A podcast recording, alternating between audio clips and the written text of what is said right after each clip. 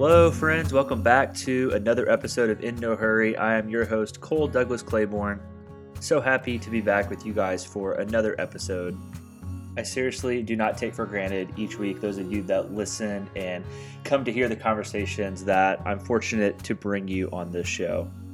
I've been so blessed, especially this season, to have such great guests that are willing to share their stories and just provide such great godly wisdom. And this week is no different. My guest this week is Nancy Hicks. She's an author and previously a spokeswoman for QVC. Earlier this summer, Nancy released Meant to Live Six Sessions, a brand new course based on her book, Meant to Live, that is dedicating to helping women live a life of meaning, a life where they wake up inspired, where they experience a deep connection with God, self, and others, and where they are fully known and loved. All of this while grappling with her own grief, as she will share in this conversation. Her 27 year old son, David, found out that he was diagnosed yet again with colon cancer. And this year, 2020, has been marked with grief and suffering for all of us in some capacity. And Nancy has what I think is one of the most profound and well put ways to look at suffering. And you'll know it when you hear it. And honestly, it's something that since I've heard it when I talked to her earlier this summer, I've really, really cherished what she had to say about it. So I'm so fortunate to have Nancy on this show, and I'm so grateful that you are tuning in to hear this conversation. I hope this conversation blesses you and provides some hope in a year that has been incredibly hard for all of us.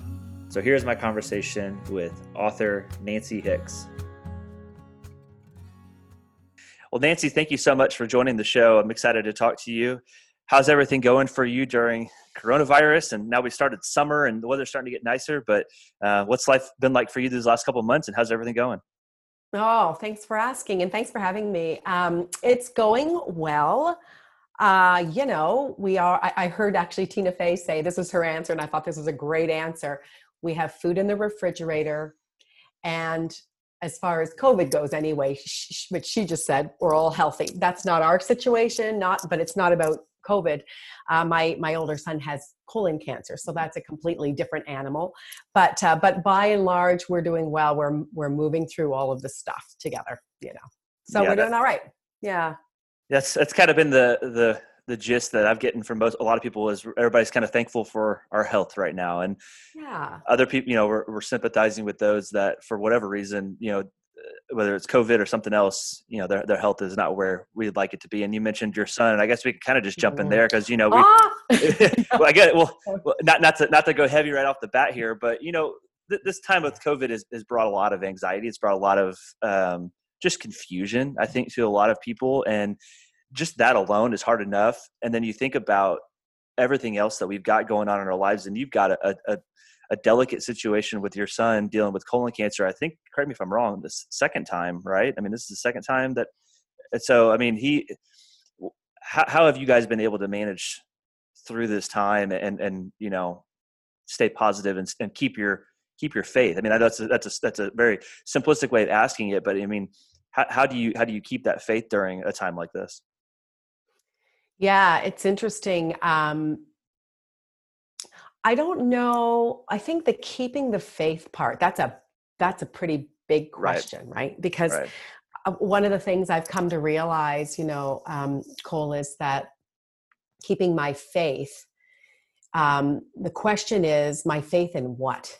Because what what is very easily done man we've we've gone in really deep really that's uh, that's fine with me but um you know what you come to understand whether it's covid whether it's racial issues, whether it's cancer that hit your 26 year old Harvard Law student kid, um, any of these things, you come to realize that whatever's going on in there will surface. It is going to surface when life hits you hard.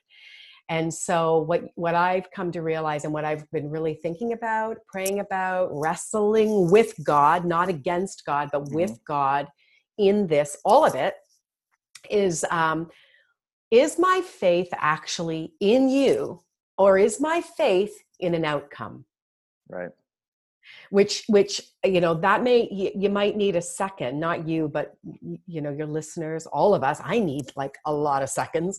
But to really think that through what does that actually mean? Does that mean that so for for david for example yeah a year ago he was diagnosed with colon cancer uh, found it while he was you know in his first year. He's in his second year of of, of school of grad school doing a public policy uh, graduate degree and um, a law degree, so a dual major at Harvard.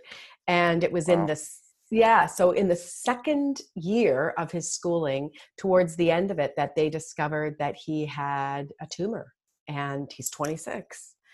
And they figured, oh, this is not going to be this, but it was.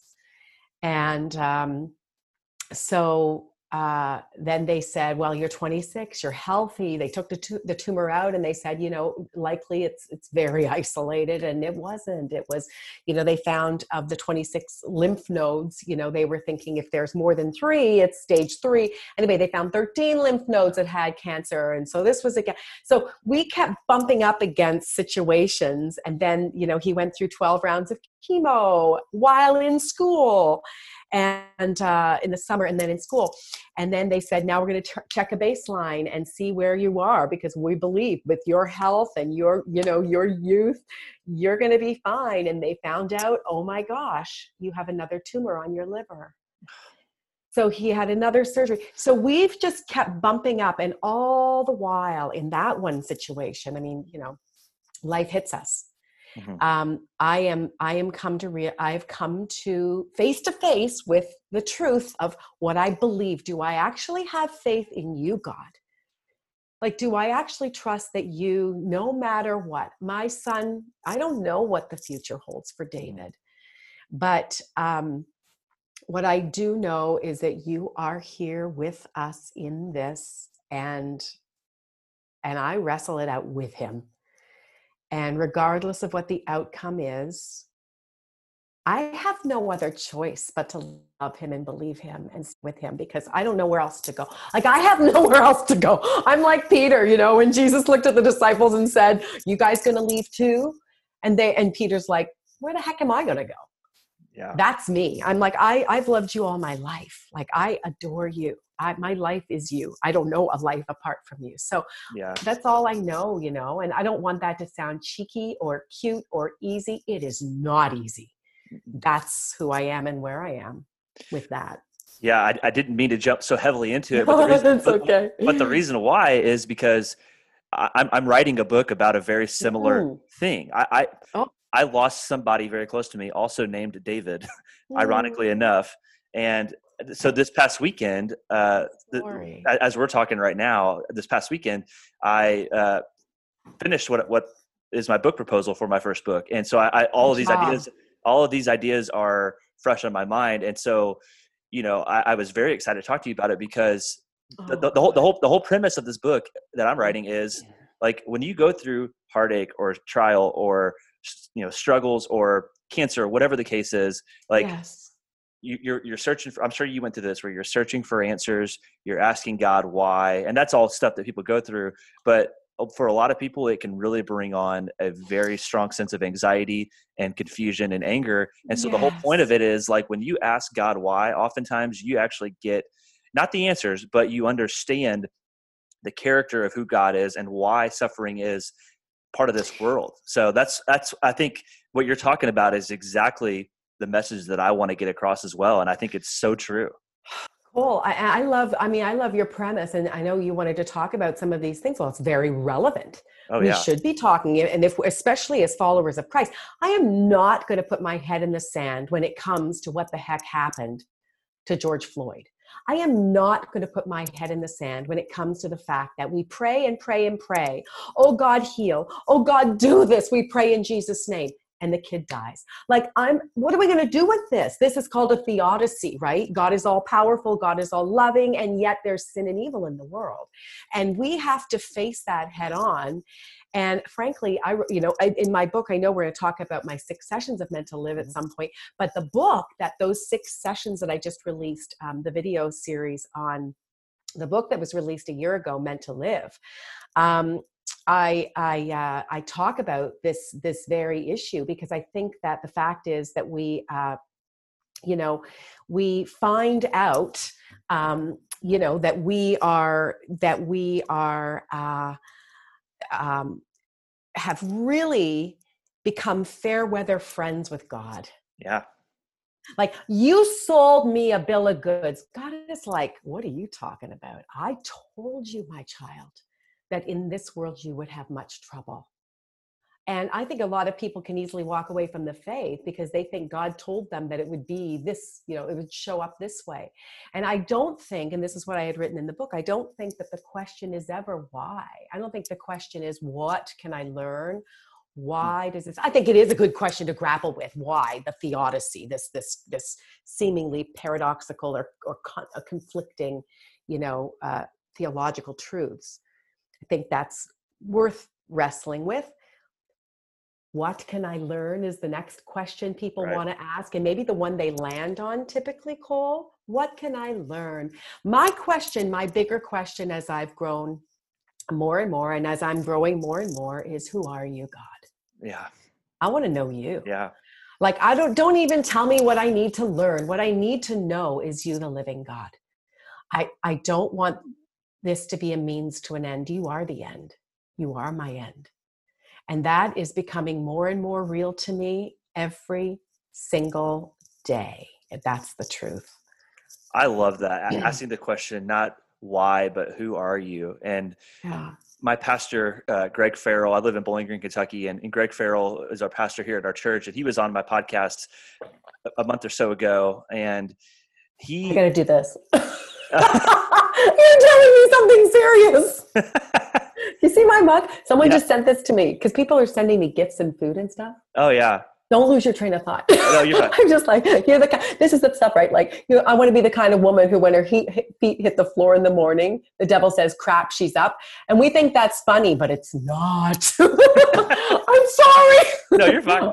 Okay, back to your story. So, so our pastor Greg Farrell, he right shortly after, shortly after he married my wife and I, mm. he it was like a month later he got this major issue with his esophagus to where mm. like he he almost we, we thought we were going to lose him we thought he was going to die i mean he was flown out to new york several times for surgeries to fix it's called like esophageal something i don't know what the, yeah. what the condition is but he couldn't keep any food down he was on a feeding tube for months and he said that a lot of people kept asking him, "What did you learn about God through that? What did what did God teach you through that?" And he said, he said, "I didn't learn anything about God." Because I'm not saying that to be brash, but he goes, "I didn't learn anything about God. What what I realized was that everything I believed to know about God, I now yeah. knew for a fact." Mm. And I think that like that's a lot of times people, and I don't think they mean anything by it, but whenever you're going through a hard time, they say, "What is God teaching you?" And it's like, well that that that I, I don't know. There's it's just like it's a it's a weird way to it's a weird way to phrase it. I think, and it's kind of like so. No, cool. Sense? Actually, can I make it? Can I say this to you? Now I don't know. I don't know you really well, right? Like I'll push, yeah. push, but let me say this. I actually think they do mean something by it. In fact, I think we say a lot of things. Uh, you know, it's the racial stuff. It's like those people. Yeah. Wait a minute that offends me when you say those people. Oh, I didn't right. mean anything by it. Actually, right. you have all kinds of presuppositions, all kinds of unconscious biases, all yeah. kinds of stuff in that very statement that you say. Now, albeit we all step in it. We all make mistakes. We all use language that we've used right? It, we've come through come through come through. But i actually do think sometimes when we say things like what did you learn from god? I actually believe that that's exactly what we mean and that it exposes i think it's in these times right? I think i i think it's in these times when this is that when our junk and our stuff gets exposed the question is what do we do when it does? Mm-hmm do we shy away from it? Do we deny it? Do we do we um, you know avoid it? Do we do we defend it? What do we do? We do all kinds of things. Instead of saying oh my gosh that's exactly what i meant. Yeah. And i see my sin is ever before me you know? Yeah can you can you expound on that? What, what do you i mean whenever you've encountered that i mean what is it that you you kind of mentioned the unconsciousness of it. I think right now, as we're seeing these race issues play out, we're seeing a lot of unconscious oh. thoughts oh. and behaviors come to the forefront. And it, you know, and, and I wrote a piece recently that basically asks fellow white people to encounter those internal prejudices that they might yes. realize and, yes. and, and this is you know race you know we're we, if we want to get into race in a little bit that's fine. We're, we're you know whatever you want. but, in terms of you know asking you know what did god teach you? I mean what what is it that you have felt like maybe is the the hidden not hidden but what is the unconscious meaning to that question? Uh, you mean in terms of covid in terms of any any any covid any sort mm. of you know heartache or struggle that goes on in your life that you know requires somebody to ask the question what is god teaching you during that time? And what is what do you feel like is the uh, kind of the unconscious layer of that that you're speaking about. I would say uh, and correct you know if i'm not getting what you're going after in my in my response what you're looking for push me. But i would say seriously but i mean when people make comments, right, I think there needs to be a, a boatload of grace mm-hmm. on both sides because when people are grieving, when people have, you know, I've had a, a dear friend who whose 19 year old son was in a car wreck years ago. And man, I learned a lot about God and a lot about grief during that time. I walked with her very closely for about four years and uh, through that grief and I think there needs to be a ton of grace on both sides. And I think the people who are stronger at the time, that is the one who has not lost the son, or the one who's who's who's the white person, not the African slash Caribbean American. Um, it behooves us to stay humble before God. Teach me what I don't know. Open my eyes and my ears and and speaking less and listening more and and knowing we're going to step in it um, so there's grace and if that person who is mourning who is grieving says something you don't like does something you don't approve of that's not the way you would handle it whatever that certainly the person who's in the in this position of power right needs to be needs to give tons of grace right. to that person yeah no doubt about it. But i think also i've come to realize that even the people now this is not a, not a popular thing to say there needs to be grace from the other side as well much harder. Might not come out the way you we think but there needs to be i believe this grace it's like you know people putting out um, i want to go down into philadelphia and do a peace, peaceful protest. Um, but i want to overcome evil with good. I i do Mm-hmm. but i want to overcome evil but i'm not i'm not black. My skin is white. So you know that's easier said than done. But i do think confronting does that get to your does that get to your question? Yeah yeah and i think like w- one thing that comes to mind uh, you know eh, when i was 14 my mother passed away and i was very young oh, and i remember and I, I remember my dad saying to me he said cole there's going to be a lot of people that they just don't mm. know how to they don't know how to hand they, they don't know how to comfort you. And i was like he said so just be gracious with how people because he basically said people might say some things that might upset you but they don't mean to upset you. They just they're they're saying what they think is helpful. And i think that at the time i mean i think i would have recognized that anyway because i was even at 14 i was pretty aware of what was happening but i just yeah. I, I think it, it's it's a it's a good reminder that whenever we do go through things that I, at least in my opinion i do think that sometimes maybe people say things and they don't necessarily they're not trying to offend you and they don't realize how that could affect you. And i was i, always appreciated my dad saying that basically like hey when you go back to school you might have even teachers say things like trying to comfort you and they just that if somebody hasn't gone through something like that it, it's hard to you know it's hard to really empathize fully until you've experienced it yourself well, and even even never fully really, because when you go through, say you go through the identical, the ident it's not even identical. If you know, if if you go through the same sort of situation, you are such a different person than the mm-hmm. person beside you who's going through it as well. So you really never know what exactly yeah. is it's like. But I do think, yeah. So I do, I I do think when it comes to grief and people going through a lot of junk and a lot of stuff in their lives. I definitely think and um, that we like I've seen positivity signs all over the place, you know, right. be positive. um, and I think, you know, for me it's hard, you know, Cole, because I I am such an optimistic person. I am an upbeat, cheery person. I love to smile. I love to laugh. I love to play. But I also have suffered. And I I believe that actually the portal to genuine life is suffering and pain. Wow. I think, and I, I, I, put this in my uh, in my materials. You know, I talk about this. I just wrote another piece on this actually. Um, that the extent to which you enter into your pain, your suffering, your sorrow, and really meet God in that, right? The extent to which you're willing to go there is the extent to which genuine life is released in you. So I think it is like a pendulum swinging, you know? And so for a lot of people, if they go, oh, just be positive, the sky, the sun needs to be over your head at all times, the sky blue, um, you are going to, eh, if you can't face your sorrows and go there with God, and face it and recognize it and and the same with our sins i think right because that yeah. is our sorrow yeah. my sin oh my gosh i i do i do actually want my son to be well more than I want you, God. These kinds of things that we have to face, which can only really be done if you're willing to make the space to pay attention to that kind of stuff. Um, the extent to which we're willing to go there the pendulum will swing and real and genuine life will be released in you. And then the pendulum swings a little deeper and god gives you another opportunity to go deeper still. And then the pendulum of genuine life and vitality and vigor is released in you. I think they are equal in measure. I really do.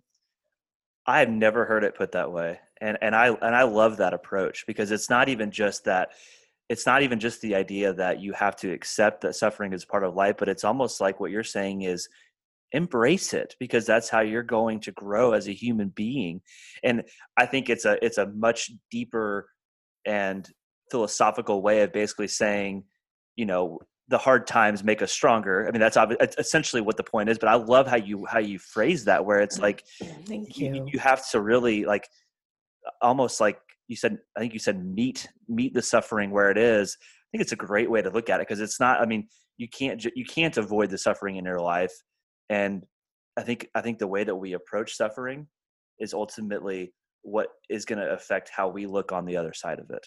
So I, have never like i said i've never heard you i've never heard anybody put it that way and i really, thank I really you. Like thank you. I appreciate it and i and i believe it's true because people can very easily misinterpret an upbeat person you know someone yeah. who's who does have you know i i love life I am I'm a mother. I've got two sons and a daughter-in-law and I'm high high energy and high capacity and you know my journey through through in communication all my life. I'm an upfront person, I'm a stage person, a camera person. Listen, I get how people can very easily misjudge and think, oh, you know, it's um, she's just happy and positive, um, and she's doing it for the camera. And I'm like, no, actually, no, no, I will go as deep as you want to go, and you should see me when I pray because I am weeping and crying out to God to get this genuine life. That's the truth. That's what it takes. So it's a fight for life, right? For genuine life.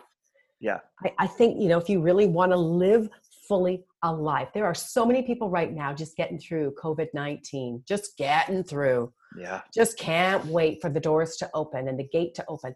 And and listen, I feel that way but I, I'm like, oh Lord, don't help us not to miss it. Help us not to miss this, what you're doing in the middle of all this. Yeah, that was my prayer when this all started was that, you know, it's a, we may never have a time like this again where, you know, especially with the premise of the show, focusing on slowing down, life did that for us. And I don't wish a pandemic by any means, but just the, just like the idea of being able to, like really pull back from our lives and all of the things that we distract ourselves from are mm. removed mm. you know like i pray that there are a lot of people that for the first time they encounter jesus during this season because otherwise they may have been distracting themselves with whatever and uh, john mark comer who's one of my favorite authors in one of his mm. books he uses the phrase he says we are distracting ourselves into spiritual oblivion and mm he's talking about like how we are constantly on our phones we're constantly inundated with tv media you know sports concert whatever it is that we distract ourselves yeah. from even as christians we are distracting ourselves away from a spiritual focused life with Jesus. And so I, I pray that this season was uh, fruitful for people to where they could turn their focus on Jesus and realize, look, I don't need all of those things. Like I'm a huge baseball fan personally. I'm a huge baseball fan. I thought that I would be going nuts without baseball. You know, I'm a, yeah, I'm a huge college yeah. basketball fan, and there was no college basketball tournament this spring. So that's you know this is the first time in my life that I've ever had a spring with no March Madness, no baseball season starting. For a sports fan, it's kind of like if you told me this was going to happen going into 2020, I would have been thinking that I was going to go crazy. But here I am, and I've realized, look, this is a chance for me to recalibrate my priorities. It's a chance to recalibrate where I put my focus. And I, I pray that that other people were able to do the same because I think that's been for me, you know, the the best use of this free time that I've had. And you know, obviously, like I said, I don't pray for anybody to be sick or a pandemic to ever happen again. But you know, aside from that, the the the, the world shutting down, basically, the, our lives slowing down, and kind of you know being in this quarantine type season. I, I pray that that's what people were able to realize. Yeah, I. It's funny because I um I started reading um, um Isaiah. I was, you know, I, I, had read through Ezekiel and then I was reading, I, am still in Isaiah. I don't know, like I'm 40, I think 50 something. Um, there are only 63 or some odd chapters. Well, only, it's like the longest book next, yeah. next to Psalms, um, I think. But anyway, it's one of the longer one. Let's just, ones, let's just say that. But, um, but um, I wasn't looking as I've been looking into the prophets, I wasn't looking for eschatology for end times. Oh, it's coming. Uh, uh, listen, I think we're in birth pains. Sure, it seems like that. They could go on for another thousand years. I don't know. What I do know, though, is that when I look at the words of the prophet, I will tell you, the, I'm saying Isaiah, Ezekiel, Jeremiah, I'm looking at the various prophets and comparing. Um, and that historically, you know, Assyria was coming in on them, the empires were coming in on them, and they're this little Israel, the people of God, just little, little.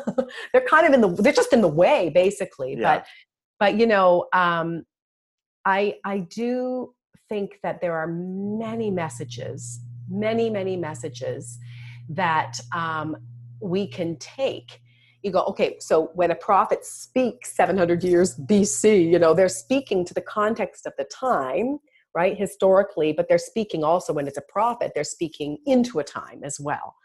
And is it also into this time? And is it into a further time? We don't know. We don't we don't know.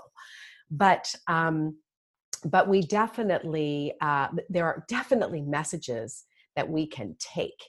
And i'll tell you one of the biggest messages that i have been hearing from god not just in my reading but in my prayer is the message of repentance and that's for the people of God. That's for anyone, but that is you're going in this direction, turn around.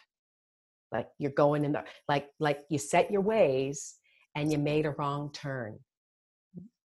Go back the other way, you know, and I think that is def I know that is definitely a strong message God has been giving me and i don't think it's just for me though i think it is absolutely for me but the message of repentance has been huge during covid um, for me that i've been hearing from god. Yeah. That's great and I, I love i love everything that we've gotten i know this is the deepest i've ever gotten into right off the bat so i love it. Um, I, I, I, do want to talk about uh, so your six sessions of meant to live based on your book meant to live uh, just walk me through this. This is one of my favorite things. Whenever I have authors on the show, is I just I love to, any creator really is.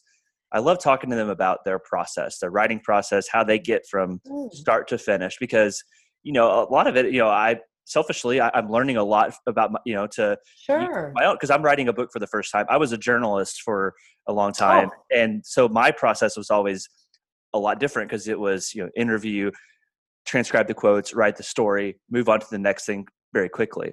Writing yes. a book is a whole lot different because it's a lot more. Like I've, been, like I've been working on this proposal for almost two years because it's my first one and mm. I want to do it right. And I'm just, I get it. So different than anything I've used, I'm used to. So I always love hearing from authors. Like, what is like what what has been your process for you know coming up with the idea and putting that idea to paper and seeing it through to fruition and then obviously now you've got these six sessions that are based off of your book so you've expanded on it so um, just from a you know first just from a writing perspective i mean how, how was this process for you and, and how did you get from start to finish?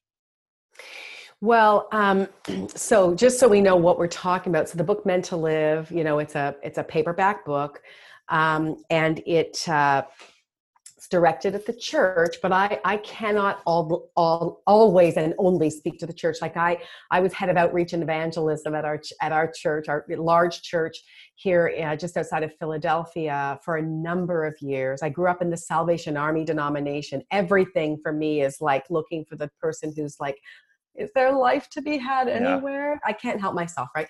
But um, so I'm always giving a nod, if not explicitly to, uh, addressing. But in this book, this book is addressing the church, Christians, disgruntled Christians, unchurched, dechurched, whatever you want to call it, but people who are lo- looking around and going, if this is what it means to be a Christian, I am out. Mm-hmm. And so um, I started this ministry four years ago, Cole, and um, and you know, I got my master's in theology. I started the ministry, wanted to speak, so I saw this dichotomy uh, where the gospel, the good news of God's love to the world through Jesus, is like flourishing in other parts of the world, you know, mm-hmm. um, in Asia, Africa, South America, but here in North America, in the West, serious radical decline. Not mm, slight decline, no, no. And especially during COVID, there are many vulnerable churches that will not make it. Yeah. And I can list various ones and what their um, some of the uh, the um, attributes or characteristics of those churches are. Okay. Yeah. So that said, you know, once you're going to do that, I'm seeing this dichotomy, and so I started to get this burning thing in me, mm-hmm. and that's what. So once I had the fire, and I have fire for a number of different things, but when it comes to to the church, I'm like, this should not be. Why? Why?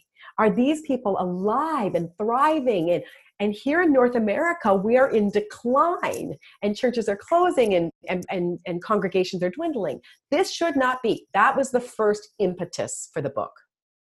And then it took me, it took me a couple of years, you know, a good year to, to, to get it out, to get out what, so what?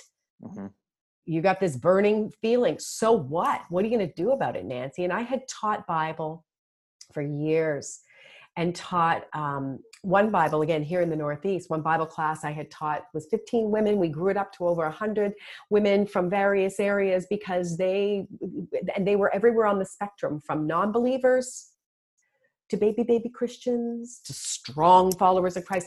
And there was a real variety in there. And I just like, keep it real, mm-hmm. quit the crap and stop deflecting and acting like I don't know what. We have got to stop so that was basically then i'm like hey how are we going to do this? I, I identify these four camps of christians. I started really taking notes yeah. what i was seeing in the church and i saw these four what i call camps of christians truth protectors. Mm-hmm. That would be mine. If i err if i lean i lean into that direction right? They're kind of like the christian police. God has they're the pharisees and god has had to do a number on me to bring me to to wholeness. And yet i still have that inclination you know? Mm-hmm. um the keeping it reals i don't know if you want me to go into it but sure yeah. okay the keeping it reals are the ones who are like yeah yeah i come to jesus and and you know i can i can obedience to him isn't a big deal. I mean he loves me i love him and i can live the way i want to live. Holiness whatever. Jesus loves me. Okay. Um, that's you know bonhoeffer's cheap grace then there's like the hashtag blessed.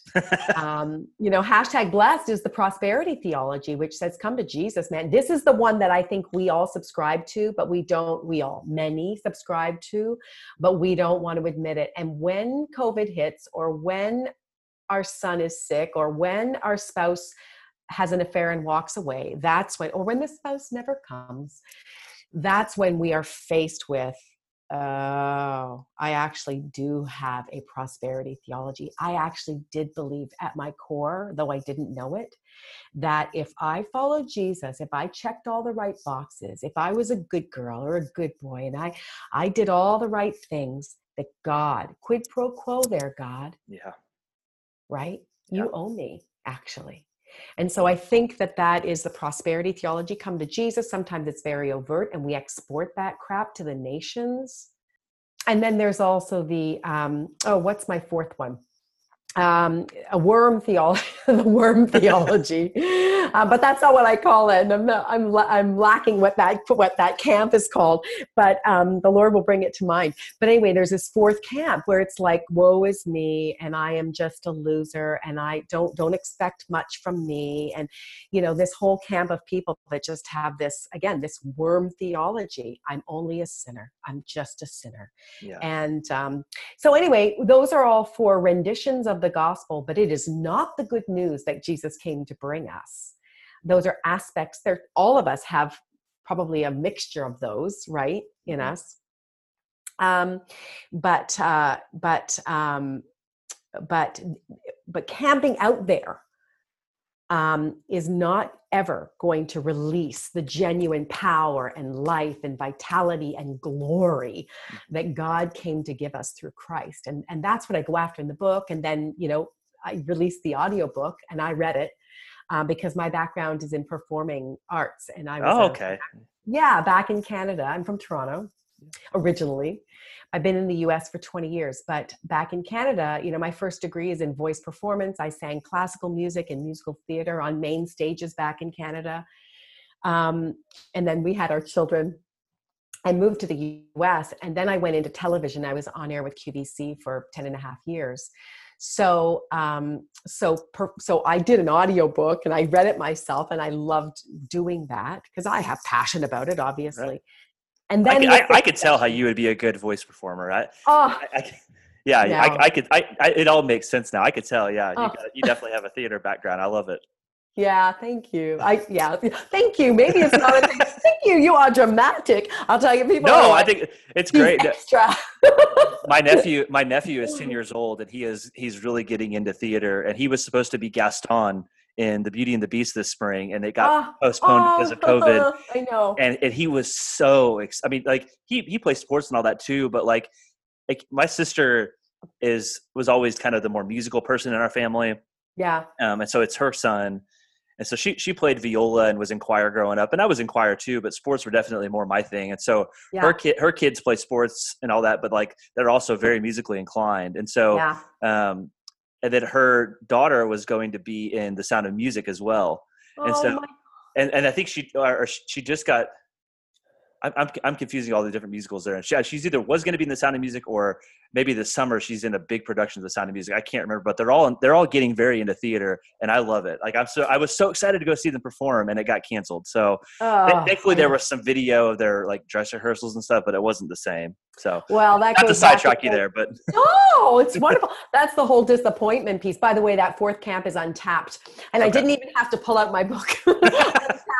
because in my six sessions, I don't actually even address the six, the four camps that that what just came out which is six videos it's an online um, easy to access video course of me mm-hmm. teaching six sessions um, and then this complimentary or complimentary yeah complimentary um, um, pdf that's got prompt good you know good questions like let's pull it out and you know great questions and more biblical teaching so they go hand in hand and uh, and I love, I'm getting emails from people saying they're doing it together in groups because people want to be together. Right. Some moms who have been teaching their kids, teaching their kids, teaching their kids, now they're like, it's my turn.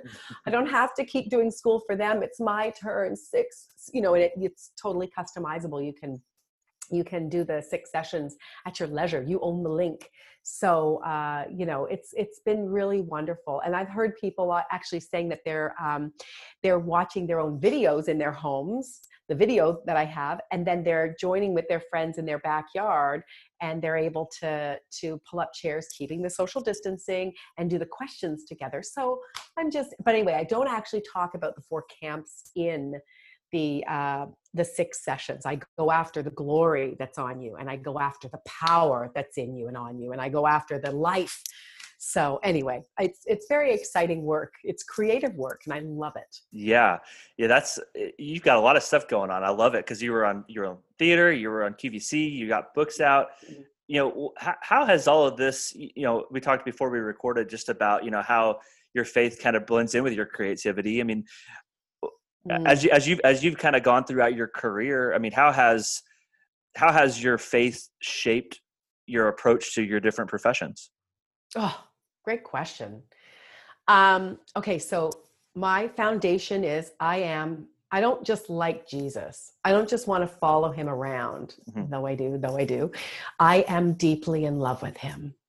And that has really come, it came as a little, little girl before I even, like I was little when he kind of truly awakened me and I had nothing to do with it. I didn't like, you know, you know, uh, fall on my face and on my knees when I was 16 or 25 or whatever. I was like 18 months old when I came to uh, know who he was, and I, and it's the weirdest. It's a it's an interesting and fabulous story, um, but God has only revealed that to me in the last few years because I thought I was about seven or eight when I signed a little pledge and knelt, mm-hmm. knelt at an, uh, an altar.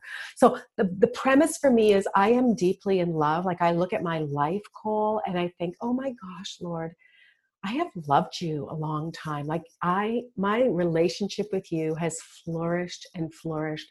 And I've always been a really um, a creative person, very demonstrative, very colorful and i became i was a singer when i was a little girl and i, I won you know um, some competitions and speech. I did a lot of speech um, uh, competitions and things like that. I did that in high school too. I was in speech. Did you? Yeah. that's the stuff i liked. Yeah. and, and i would compete. And um, and i love it. And uh, so for me i've always loved fashion. Always. I mean i'm not kidding. When i was in middle school middle school I would like my mother, I was a latchkey kid because my dad left when I was a little girl. And my mother would have to go to work. And I am not kidding. I would go through her closet and my own. And I would put together some great outfit, but I would wear one of her fancy rings. Like I was in middle school. And I would get her heels and waddle to school. Like I was so ridiculous, but yeah. I, I was always just, I always loved fashion um, and then had worked in it. My thing is, as I've grown, I mean, some of it was just embarrassing, but as I've grown in the performing arts, I always knew that the core of who I am is a lover of the living God. And if He puts me in a theater where there are very few Christians, where where I was, you know, yeah. um, uh, um, I'm oh my gosh, the stories of me in being in the green room, and I actually, you know, I've had some really interesting encounters with people uh, while working in theater.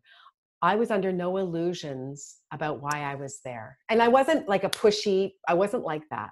Mm-hmm. But I always was aware that my first love is Jesus. My first love is the living God and i get to express myself in this way and i don't i don't want to divide up the secular sacred i don't know. He made me a christian speaker. I don't even know what what's going to become of that. Right. Joining qvc same thing you know you're you're working with celebrities you're working with people on air talent that's very you know it's very image minded and very much about the numbers and and um, I would pray every single day heading to the, the- to the theater, to the uh, studio. I would pray no matter what time of the day or night. Oh God, I give you thanks for this job. I love it. And I submit to your authority as if you don't want me there for whatever the reason, you say the word, but I am grateful and use me as I go there today. Like I want to be used by you. Yeah. And he did. Like he really used me in fun, powerful um, ways that are continuing on even today, even yeah. though I'm not there. I left two years ago. Yeah so that reminds me of of so my, my first episode that i ever did on this mm-hmm. podcast was with a guy named ryan Ahlwardt and he's a singer songwriter and are you familiar with the a cappella group called straight no chaser no um, but I'll look it up right after the show. so, so there, it was a group of guys that uh, it was formed at Indiana University, and they um, they're, they're, they're pretty famous now. And oh, wow. he, he was in the group for a while, and he left to kind of do his own thing. Uh, he was he's a singer he's he's a singer songwriter on his own, but then he also whenever he left originally, he wanted to go work with Young Life. Uh, but what he was, you know, we were he actually does the music for the the theme music for this podcast as well. So oh, um, oh, fun. Um, but he was saying how every concert, you know, when you've got thousands of people cheering you on and standing giving you a standing ovation. He says i don't care how grounded you are in your faith that can jack with your sense oh, of identity and you know who you are. And so at, you know whenever you've been on tv you've been on stage you have people cheering you on you have a lot of people watching you how do how do you fight the battle to because as humans we want to we, we want to congratulate ourselves. We want to tell ourselves how great we are. And whenever we have a lot of people telling us how good our stuff is we start to get an inflated sense of self-worth that doesn't come from jesus. You know how do you i guess in your in your experience how have you been able to um you know not fall victim to that? Maybe maybe you struggled with it at times and fought it. I mean what, what was that like to go through you know performance and being on tv and still trying to make sure that your identity was solely in christ? Well uh, that is a very real struggle. I mean yeah. and the thing is you know what cole? Sometimes i've said to people you know I, you know, I, have struggled with pride in this area, and I have people, Christians, come back to me and say, "Not you, Nancy, not you," and I'm like, "Don't put that pressure on me." I, and I'm under no illusions. If you are an upfront person, if you are building a, a, a an electronic platform, you're in this. You're building. I get it. I am too. Listen, I then you are you are right out there. You poke your head up you know um, dallas willard he talks about he talks about this in relation to being wealthy which by the way if you're living in america you are relative right. to the next you know the right. rest of the world. But um, i think of it too when it comes to being an upfront person and doing these kinds of things you are walking very close to hell for heaven's sake. Wow. Uh-huh. Uh, right? And i and so for me i'm like listen i am an upfront person I am a spokesperson. I am, that is, and I'm not going to downplay that and I'm not going to disown it. That's part of, again, going back to meant to live. Own the gifting, own the strengths. They are gifts from the living God, but make no mistake. Your glory that is in you and on you, and you want to own that. That's why we get afraid, right? Oh, I don't want to take the glory of God. I don't. He'll. He won't share His glory with another. He's like, Are you crazy? Your my image is all over you yeah my glory 75% of the gospel if you divide it into four points three of those four points is your glory in you know for god and from god through god and to god yeah. but don't don't don't you know disown your glory own it yeah but um but I think for me, I remember my mom always saying when I was a little girl and I'd get up to sing a solo at church, she would always say to me before I got up, she'd be praying and holding my hand and, you know, probably more nervous than I. And then she'd say, Give the glory to God, Nancy. Give him the glory, child. And that has been on me, that blessing. I think actually, as I look at it today, I think that blessing has been on my life. So when I start to see that crap come up in me, and it does, yeah, I'll tell you a couple things I do right away. One of the things is I have um, deliberately gotten on the floor to pray. Like a lot of people, Christians, don't feel it necessary to kneel. We don't have to, you know, we're not under rules or whatever. Yeah, you're right, you're not. But do you know what's in you and the in, and how much you want? Yeah. you want this. Um, so I know myself too well. So for me, submitting to God physically getting my body on the floor in submission to Him helps me remember you are the glorious one and I get to fall under that, but I will not forget it. Yeah. And I actually will utter the words, not every day, but lots and lots. I submit to your authority. I submit to your authority. Um, I think a lot of times when you're on a platform or you've had a great show and I've sold, you know, 40,000 bucks a minute, look at that, you know, to get off that to give thanks to God. Oh, God, thank you. And then, God, if there's anything that got on me during that time, any pride, any look at me, any look yeah. at me, I'm a hero, God, strip it away in the name of Jesus. Like, I think those kinds of combative prayers are really important. Here's another one, especially as I build a ministry. I don't know if you ever struggle with this, but comparison. Oh, gosh. I was so hoping we would talk about this. if you start to look at other people doing what you want to do, right? You have this thing in you, you're like, yes, I want to do that. I am building to do that. God has given me a calling, an anointing, a commissioning to do that. Now watch. You start looking at other people doing what you're doing, only they're way far ahead. and this stuff comes up and you one of the things i do like for two things i guess but one i just want to share is to say god this is coming up in me like as if he doesn't know but god this is coming up in me and i i confess it in jesus name move into that part in me that's broken and breathe your resurrection power and the next thing i do is i pray for the person i feel envious of more Yeah. favor on their ministry Yeah. more favor on them, oh God. And Yeah. I'm telling you, you start to just do that. You know, I'm looking at these various wonderful speakers. Listen, I want to be, I, I'm speaking, I am doing this work. I love the work. But when you start to, you've got to just stay in your lane, keep your eyes on Christ and his kingdom. But when you start to look over there to learn a thing or two, and then you start to feel it coming up in you, don't act like it isn't coming up. It goes back to the repentance. Mhm. Deal with it Yeah. deal with what you see that's coming up. Christ has the power to to that's this goes back to the six sessions. This is what i teach people how to do this kind of stuff. How do i not deny that it's there but look at it pull it out stare it in the face and say you have no power over me. Yeah. get the hell out. Excuse Yeah. my language. No, literally get the hell out. I was so hoping I was so hoping that we would get into a little bit of comparison. I would say almost half of my conversations on this podcast have dealt with the idea of comparison in some way because for me personally that is the biggest thing that I deal with daily. And my wife has seen me at the pit of my frustration with, you know, I, I- understand how the game has to be played. I, I don't have a, a huge platform right now. And so Yeah. I understand whenever I send a book proposal, I have to have, I have to say, look, here are my numbers. Here's, yeah, yeah, you know, all this stuff. And I hate it because I, I had a friend on earlier this year and he's an author as well. He said it would just be nice if the merit of your work was what was the determining factor if your book was published or not. But I know it's not. And so I get caught up in the numbers of how many podcast downloads do I have? How Yeah. many Instagram and Twitter followers do I have?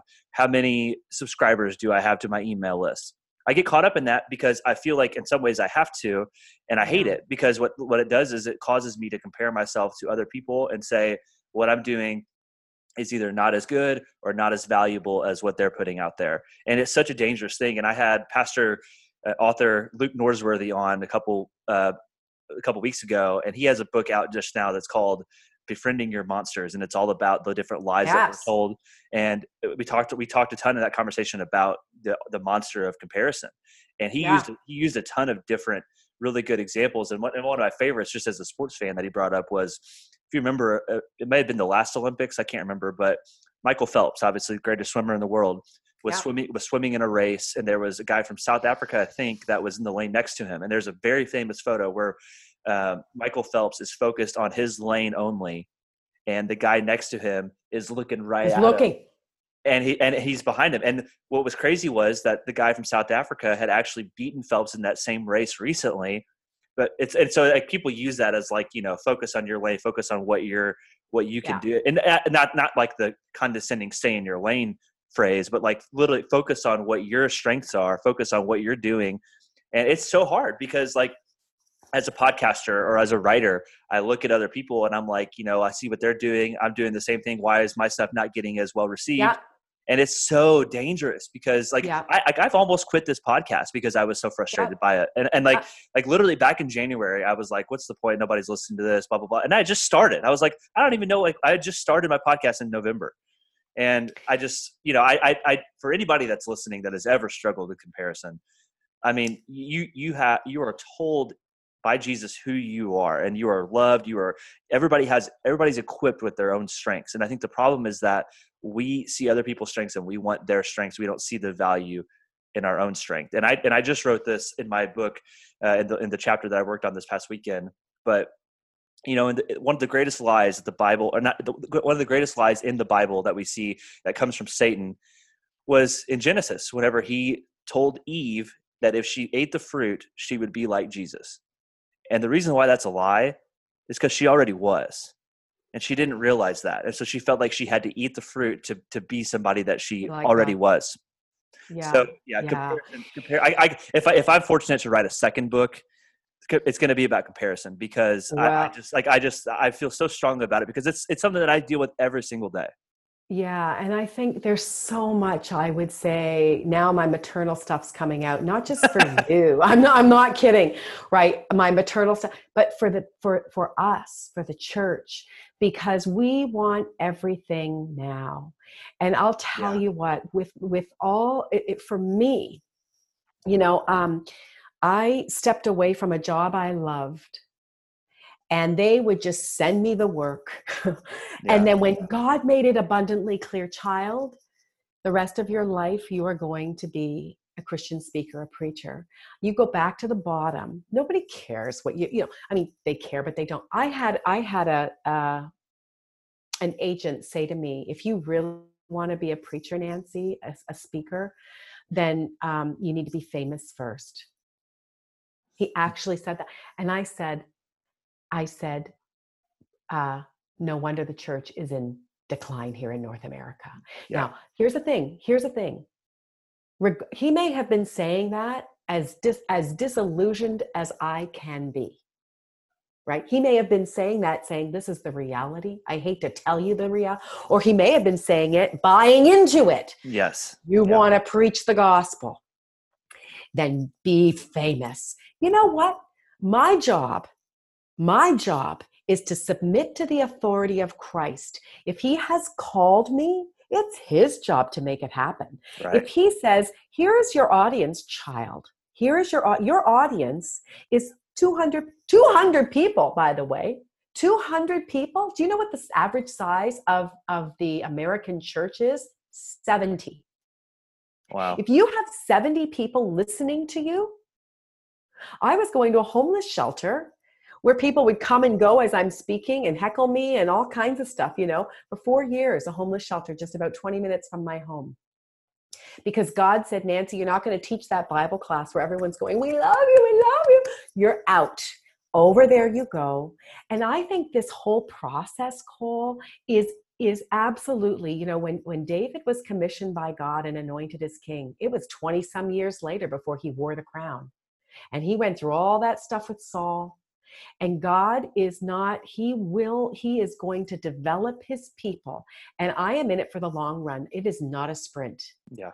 I am in it for the long run.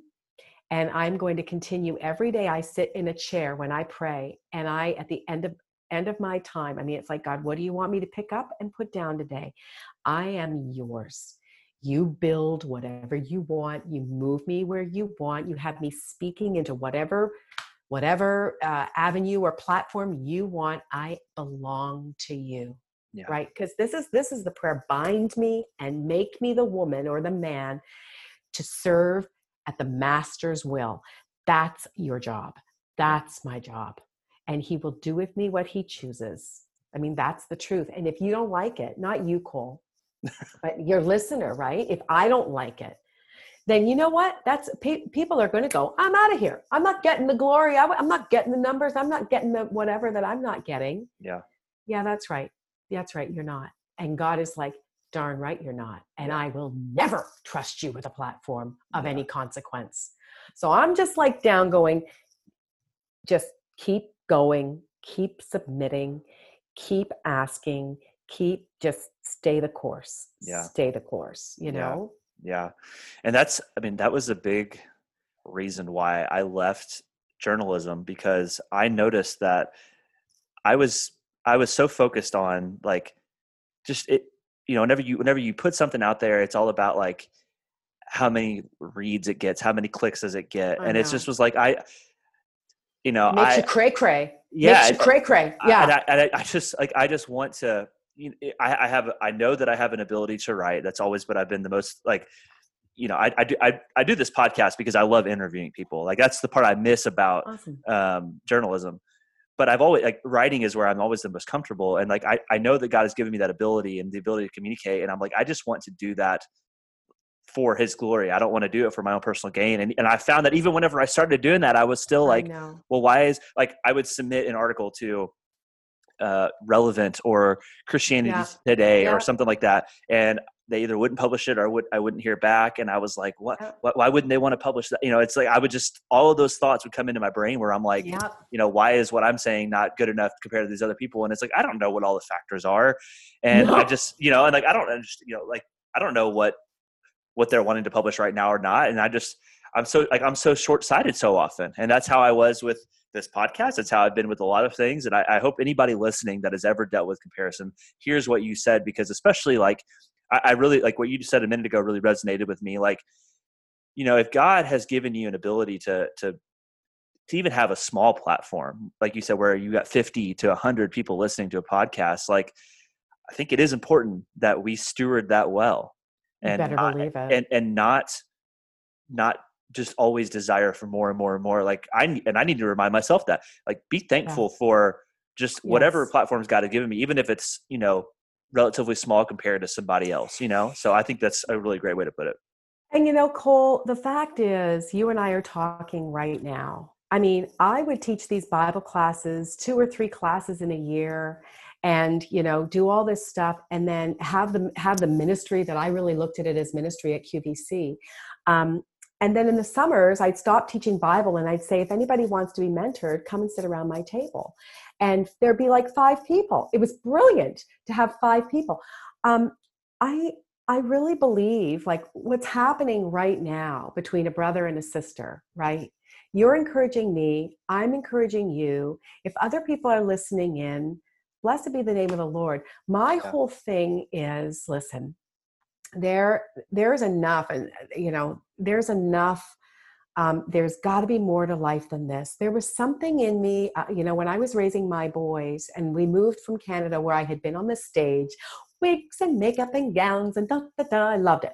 Moved to the us and um, and uh, I'm like the the boys are, are are getting all set up and they're going off to school every day. My husband's traveling all around the world, and I, uh, like a fool, sat on the floor every Monday, and that was my cleaning day because the weekends would you know would be done and the house would be a wreck, and I would clean and I'd do laundry. Sit on the floor scrubbing stains with shout like doing this right, scrub, scrub, scrub, and I would cry and I would say, God, there's got to be more to life than this.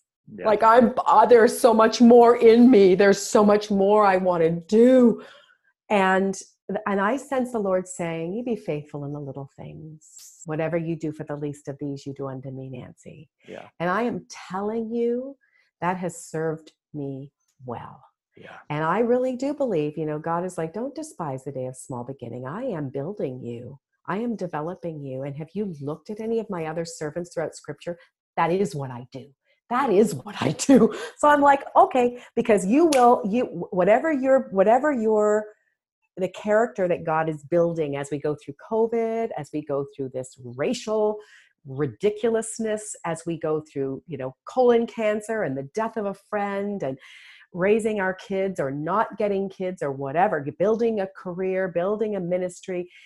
God is at work, but He is not a microwave yesterday kind of. It's like, no, no, steady, steady, steady, do the work, you know? This is this is so great. I, I feel like we could go on for yeah. another hour, another two hours on this. This is just so this is so good stuff, and I hope people that are listening really take this to heart. And you know, just because I all of these topics, all of these topics yeah. are so prevalent to what we are going through in 2020. I mean, this year has felt like just these last five months have felt like two years worth of time and events and everything that's happening in 2020. It's just it's been a hard year for all of us in a lot of ways. Yes. So so Nancy, one of the, the, the final questions I always like to ask my guests. So the show is called In No Hurry, and so mm. typically, you know, I would ask this, you know, before COVID, how do you create space to slow down in your life and and, yeah. and focus and recalibrate and focus? Well now that we've kind of lived through covid the last couple months i mean what has been kind of your go-to rhythm for either continuing to slow down or maintaining like the you know the the piece where you can just kind of recalibrate and focus on your relationship with the lord or even just maybe to relax and have some time for yourself? So the truth is i don't do well when it comes to relaxing um, we always taught our boys um, work hard, play hard, rest well. And I, I mean, I do Sabbath when it comes to Sunday. It's not a religion. It's not a religious thing. um, it is I desperately need to Sabbath. So I do really do, I really rest, unless I'm speaking or teaching, that's different. But I take Sunday and I Sabbath. I go for walks and I try to walk slower. I don't do my typical brisk. I walk slower. I will drive slower.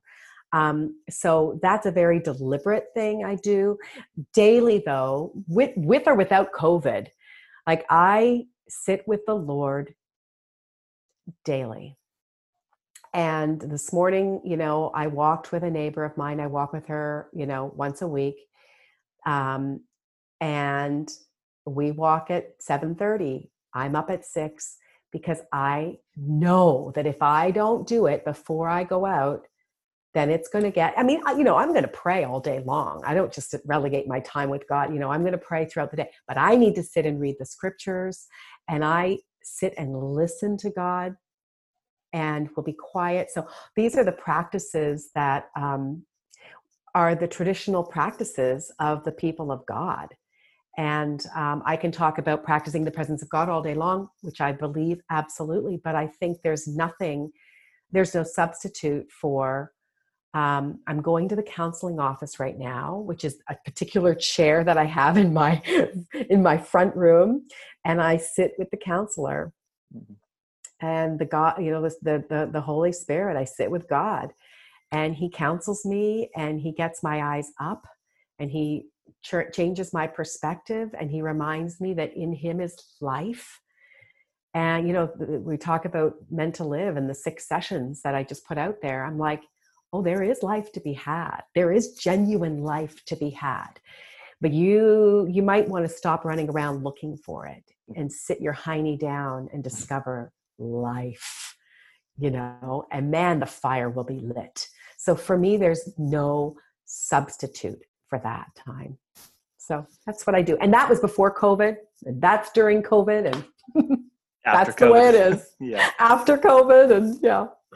Well, Nancy, this was so great. Where can people connect with you and find your work, your meant to live, and other things that you've put you've put out? Where, where can people connect with you and find all that? Oh, well, certainly um, meant to live. That's the biggest thing right now that I'm so proud of and so excited about, totally excited about. So that's on my website, nancyhickslive.com. And then, and then I'm on various platforms. Speaking of the platforms, you know, yeah. um, uh, I'm on Facebook. So everything is Nancy Hicks Live, Facebook, Instagram, Pinterest and Twitter. Those are new for me, Pinterest and Twitter. Okay. And so, but Facebook, uh, Facebook and, and Instagram, I have been around for a bit. But anyway, everything is Nancy Hicks Live. And oh my golly, we do so many fun things. And um, so anyway, I love to connect with people. And I actually, you know, can I just say, going back to the whole platform thing, this is yeah. something I learned from Rachel Held Evans. Do you remember her? Oh, yeah yeah um, you know and i pray for her and dan now you know now that she, god has taken her um, but for her children and for Dan. Um, one thing she said, I saw her uh, being interviewed, and they were talking about the whole platform building thing. And her sister, I think, said this at the at the funeral. She's like, she wasn't so focused on the platforms because she actually loved the people. She was just, and that's how I look at all these platforms. I'm like, they're people for Pete's yeah. sake. It's a person. You're a real person. So to actually minister, to be able to minister, and that's what she did really, really well. And you yeah. saw it in her books and you saw it in her comments. She saw the one, she saw the people. And I'm like, man, that's the way I want to rock and roll too. Yeah. So, anyway, my platforms, social yeah. media, there we are. Well, thank you so much, Nancy. Uh, this for all the, the truth and the encouragement that you spoke in this conversation. I really hope people are blessed by it, and I, and I know they will be. So, th- thank you so much for joining the show. This was a lot of fun. Thank you so much. Thanks for having me and keep going. Isn't Nancy just awesome? I just love her energy and really the truth that she brought to this conversation. We had never met before this conversation, and right away I could tell that we just had a great vibe with each other. And I really, really appreciated this conversation, especially what she had to say about suffering and pain and sorrow and especially comparison. As you guys know, if you've listened week to week, you know that that is a topic that we talk about quite a bit on this show. And I just know for a lot of people right now, that's something that they struggle with, especially me personally. And so I really hope that what Nancy had to say resonated with you. If it did, please share this conversation with somebody who you think might enjoy it. And as always, reach out to Nancy and let her know that you enjoyed hearing her on this podcast. If you didn't catch her social media links in the episode, I'll have them in the show notes. So just make sure that you check those out. I'll also have links for her book, Meant to Live, and the Meant to Live six sessions that we talked about. So make sure that you check those out as well. If you guys need me at all, you know where to find me. I am Cole Claiborne on pretty much any social media platform. I would love to connect with you guys there. If you need the links for that, those are all in the show notes as well. I would love for you to sign up for my newsletter. If you have not signed up yet, I'm going to run a giveaway. If you sign up this week and you get someone else to sign up, you both will be entered into a giveaway for a Starbucks gift card. So I would love for you to be a part of that. I'd love for your friends your family members to be a part of that. I send out a newsletter every single week with a devotional and what I hope is some encouragement to start your week. So check out the link in the show notes to subscribe to that as well. Next week, I'm super excited about the episode. I won't give too much away. If you follow me on Twitter, you may have already seen it. But if you're a baseball fan, particularly if you are a St. Louis Cardinals fan, you will really enjoy next week's episode. So make sure you tune back for that. But in the meantime, hope you guys have a great week. I hope you guys find some time to relax and not be in a hurry. And we will see you next week.